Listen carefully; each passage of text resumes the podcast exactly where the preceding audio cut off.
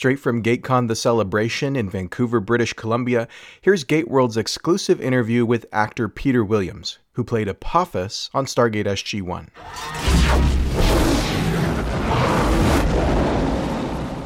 The great Peter Williams, thank you for joining us on Gate World and thank you for coming back to GateCon this year. Hey, my pleasure. You know, they send me a ticket, I come. How has your convention experience been this weekend? Well, first of all, it's been a little smaller than we're used to, but I think that's uh, everybody reawakening out of the pandemic. Um, it's, so it's understandable. Um, small but sweet, though, I tell you. It was more intimate than usual, even though, and this is one of the more intimate cons. So it's been excellent, just excellent. It's a special event. This is only my second time, but Yeah. I know folks here already, and I- you meet new people every every year, and what they say is true. GateCon really is a family, and it's It really a special is. kind of event. Yeah, and uh, and uh, you know what? We you get uh, younger and younger fans all the time, but it's not limited to younger fans. There were a couple of couples here who were bringing their spouses for the first time. I found, and uh, that's always interesting because sometimes the spouses come, they're very they're skeptical of the scene, but they usually leave with a big smile on their faces. Well, we're introducing our kids to Stargate for the first time, and of course, they love Apophis. They love Mm-hmm. Yeah. the big, colorful characters. Yes, the, yes, yes. The flanged voices Yes. of the the Goa'uld. That's right, the glowing eyes. So every, even though it's been a lot of years since you guys shot, it's Yeah. everything is is fresh for us who continue to enjoy it year after year. Yes, yes. I met a fan here who was watching. It was only up to the third season. She's got so much way, so much further to go. You know. Yeah. So much more Apophis ahead of her. Well, yes, at least for a couple of years, and then there'll be some long breaks. But you know, you always find him again. He always comes back somehow. And they kept bringing you back for. They're much more than cameos, right? They're they're important roles in in some of these episodes. yeah. yeah. That uh, you know, Chris Judge writes you as, That's uh, as a doctor in his hallucination in the Changeling. That's right. And then Apophis is an alternate timeline in Moebius, and you've got Yes. some fun stuff to kind of chew on and get back and play. yes, yes, yes. Well, you know, when uh, I see Amanda at cons, people Mm-hmm. often ask her who her favorite bad guy was. And I don't know if you heard her say this, uh, but she always says Apophis because you never forget your first.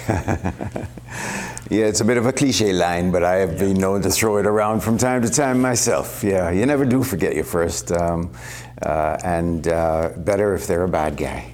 Uh, Amanda is the probably the singular most popular Stargate character around. You know, Stargate actor. Um, I find her fandom to be the most vocal, the most loyal, and probably the most extensive, even on par with Richard Dean, for instance. Yeah, this the Amanda Tapping. She has her sanctuary people. She has her um, her Make a Wish Foundation people. She has her Sam- Samantha Carter, her Carterites, and of course now she's a director in her own right. so she's um, she's, she's a got hot that- director. Yeah, she's very much in demand. Yeah, exactly. What, uh, when you look back on these years, uh, what are the feelings that, that surface? What are the memories of, of working with this cast and working with this crew and the directors that you've gotten to know so well over the years? First of all, I didn't know most of the cast when I was actually shooting Stargate. I've got, gotten to know them afterwards at these uh, these conventions worldwide. You know, you, you run into you run into somebody like uh, David Nykl, for example, in Auckland, New Zealand, and he was in Atlantis, and I never knew him. I never knew him before. Right. Yeah, he was a, he was a local actor, but we never went for the same parts or anything like that. But he's become one of my best friends. I like to use him as a, as an example because he's such a cool guy. Um, then you look at the Paulie McGillions and the David Hewletts. Uh, you don't find guys that are as well talked about in the industry like those two. Amazing. Um, I, I tend to measure it though against my own feelings for Star Trek. I was raised on Star Trek as a original uh, yeah the original television series before the movies fr- movie franchises. Uh, you know Spock and Bones and and uh, and, and and Shatner and you know and um, Uhura and you know they were all my um, my heroes, and I've gotten to meet all of them too. I met most of them, anyway. Uh, and um, to think I'm now like that for some others is quite a trip, head trip.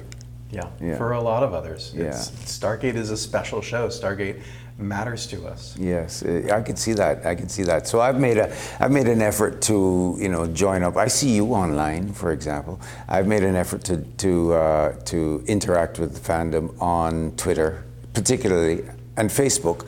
Uh, not so much Facebook now, more Twitter.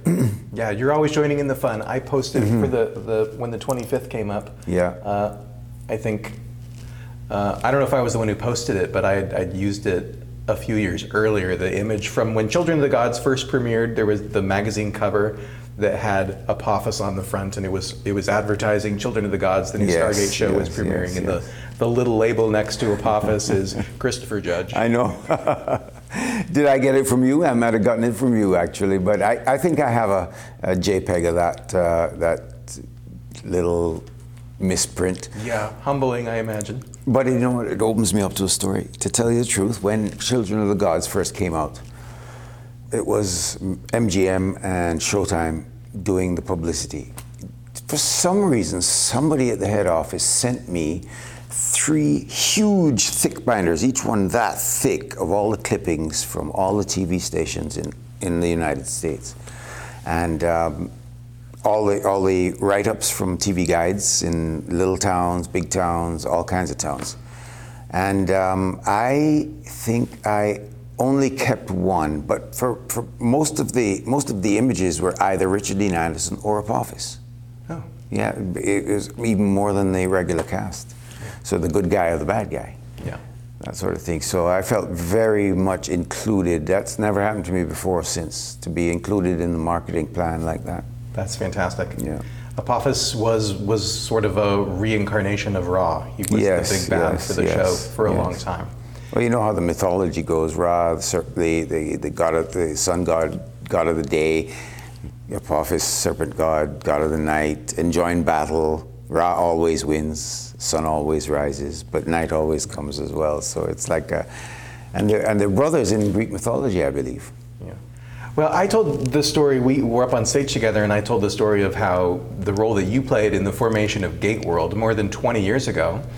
I was watching Jolinar's Memories, and your big comeback, the big shocking reveal at the end of, of that episode in season three was Neonak reveals his mask, and it's Apophis reborn. Yes, yes. Uh, it's such a fantastic moment of television, moment of science fiction, and it launched me on, on this grand adventure. So first of all, thank you for your the part that you played in that. You're welcome, and I, let's also spare mention for Dion Johnson, who actually played Neonac until the reveal. Dion Johnson has gone on to some great things. He's, uh, you know, he's a much in-demand actor now. I think he's based in the States.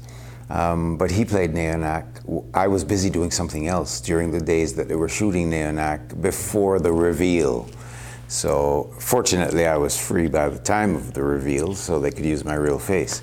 Um, but uh, yeah, that's uh, that that reeled in a lot of folks. They tended to save Apophis for season openers, ratings week, double episodes, and season closers. That sort of thing. So I wasn't around all the time, but when I came, boy, what a bang! And they trained us when I put serpent in the title. Yes. Know that it's Apophis, and then of course, not for right. And Ours Memories, it's a big surprise. Yes, yes. And uh, is it true that you you sort of to keep the secret, Mm-hmm. you deferred your credit to the end of the episode? That is correct. I, it, it, uh, that is mostly correct. It could also have been that the credit was deferred for me, but I wouldn't have minded anyway. I think it's great. Yeah, super. Such a fantastic reveal. Well, Mm-hmm. Apophis does so much. Kind of, he's he's an over-the-top villain. He's very colorful. He's golden in particular. Yeah. Uh, uh, he's he chews some scenery in his time, but then you get an episode like Serpent Song. Yeah. where you see the the dimensionality and the cracks Yeah. in Apophis, and then of course we see the host in this episode Yeah. as he lays dying in the SGC infirmary. You have no idea what that episode meant to me. Um, I, I had become used to being used very sparsely, albeit splashily, but to have scene after scene after scene with the main cast members was a real joy, a real pleasure, real, real bonus. And that was very significant to that episode. Was they would there's a, a portion of the episode where they're just taking turns Yes. coming in to have a scene. One after the other, yeah. Yeah. And it's interesting because I was uh, I was not very mobile. I was actually on a gurney in a straitjacket for the entire time, and uh, aged to a to a decrepit state, so really non-threatening.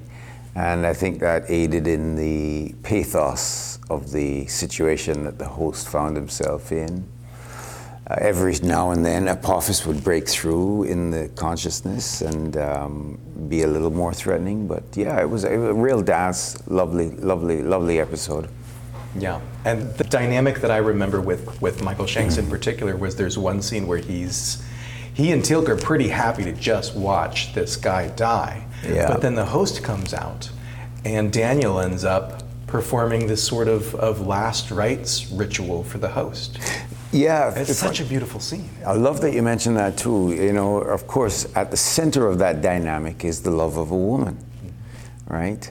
Uh, Sha're, who I had actually stolen from Daniel, was his uh, it was his on-screen lady, and it turned out to be his off-screen lady as well. So even as actors, we had that um, little dynamic of two bulls and one heifer, if you will. You know, it was like uh, it was it was art imitating life. And I and I met her before he met her. He wound up marrying her in real life, but uh, you know that's the backstory. So there was that. You know, there was that to draw on. Well, we should say before we move on from Stargate, there's Mm-hmm. one more big reveal. It wasn't a, a big part for you when they brought you back in Stargate Continuum. Yes. But we've got we've got Cliffy and a room full of system lords. Yeah. yeah. And then we see in this alternate reality Apophis is there too and he's Yeah. on his knees. yes. You remember working on this scene at this point with I do. You know, the thing that folks that sticks out most know. in my mind, sticks out most in my mind is that as a guy who on the show had the benefit of the most iconic costumes, I was in all gray, a very bland costume for this, uh, this uh, continuum. Uh, probably uh, an attempt to depict how far Apophis had fallen he had literally been brought to his knees. brought to his knees and uh, just one of the pack and uh, vanquished in the end by a vengeful Baal. Um, I didn't realize just how memorable that very brief scene would be, but it turned out to be. A lot of people remember that. And it was the last time we saw Apophis in the franchise So far. so far.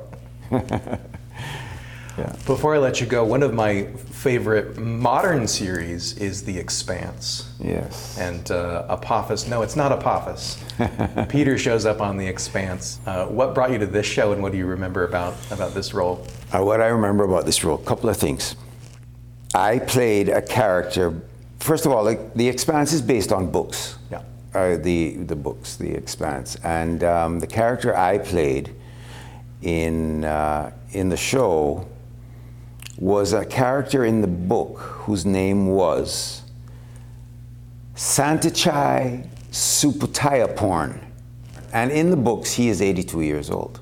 So when I read for that, I go, you know what? They're going to have to take some license with that because I'm not 82. I get the part, and it turns out they scripted him, you know, several decades younger.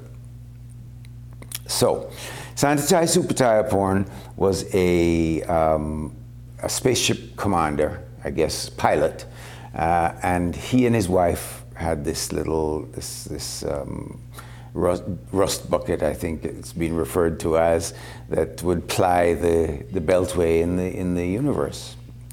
And um, the girl they cast as my wife had been cast as my wife in something prior to that. Is that right? Yes. totally unbeknownst to either of us, we were cast as husband and wife again. Um, I got a lot of attention from Stargate fans.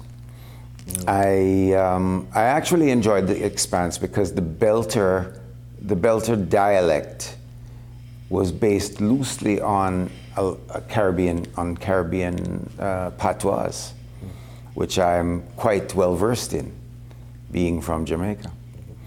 So the, um, The audition was a piece of cake. The read through was great. People were scribbling down changes as I made them. And I feel like I took to the accent quite well.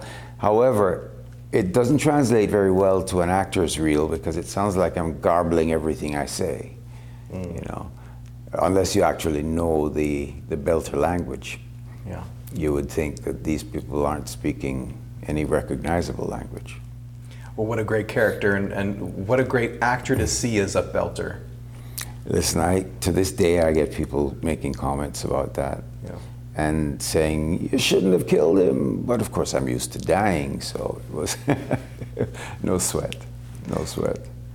Well, last but not least, what are you doing right now, or what uh, what are you hoping to, to come down the pipe next? What do you look for in a role that, that you, you want to grab onto and say, yeah, this is what I want to do? It's pretty much a common fallacy that we have a choice of what we do. You know, things um, things come your way. You either take them or you don't. I've actually had the largesse recently to turn down work. Uh, I am the next thing on my plate is I am doing a Hallmark romance. Is that right? Yeah. When I go back, uh, so this month I'll be doing a show. I probably should keep the name under wraps because it hasn't been, Okay. been said, in, in, and it sounds like a porn anyway. You know how these hallmarks are. They all right. I'll tell you. It's called um, All Aboard for Love, I believe it's called. It's not been shot yet. It'll be shot this month. And Is that shooting um, here in town? No, it shoots in Toronto Okay. and uh, I'm based in the East now. And um, I'm happy to say that I get auditions for Silver Foxes now, a little bit older, a little bit wiser, and um, and I'm still in the game, so that's good. Um, I'll be doing that, and I have a couple other irons in the fire that I'm not at liberty to speak about at this moment. Good. Well, we'll be on the lookout. We'll be excited. Uh, Peter, thanks so much for sitting down and giving us some of your time. It's a real treat. Pleasure, Darren. Thank you very much. GateCon, big up. Gate World, big up.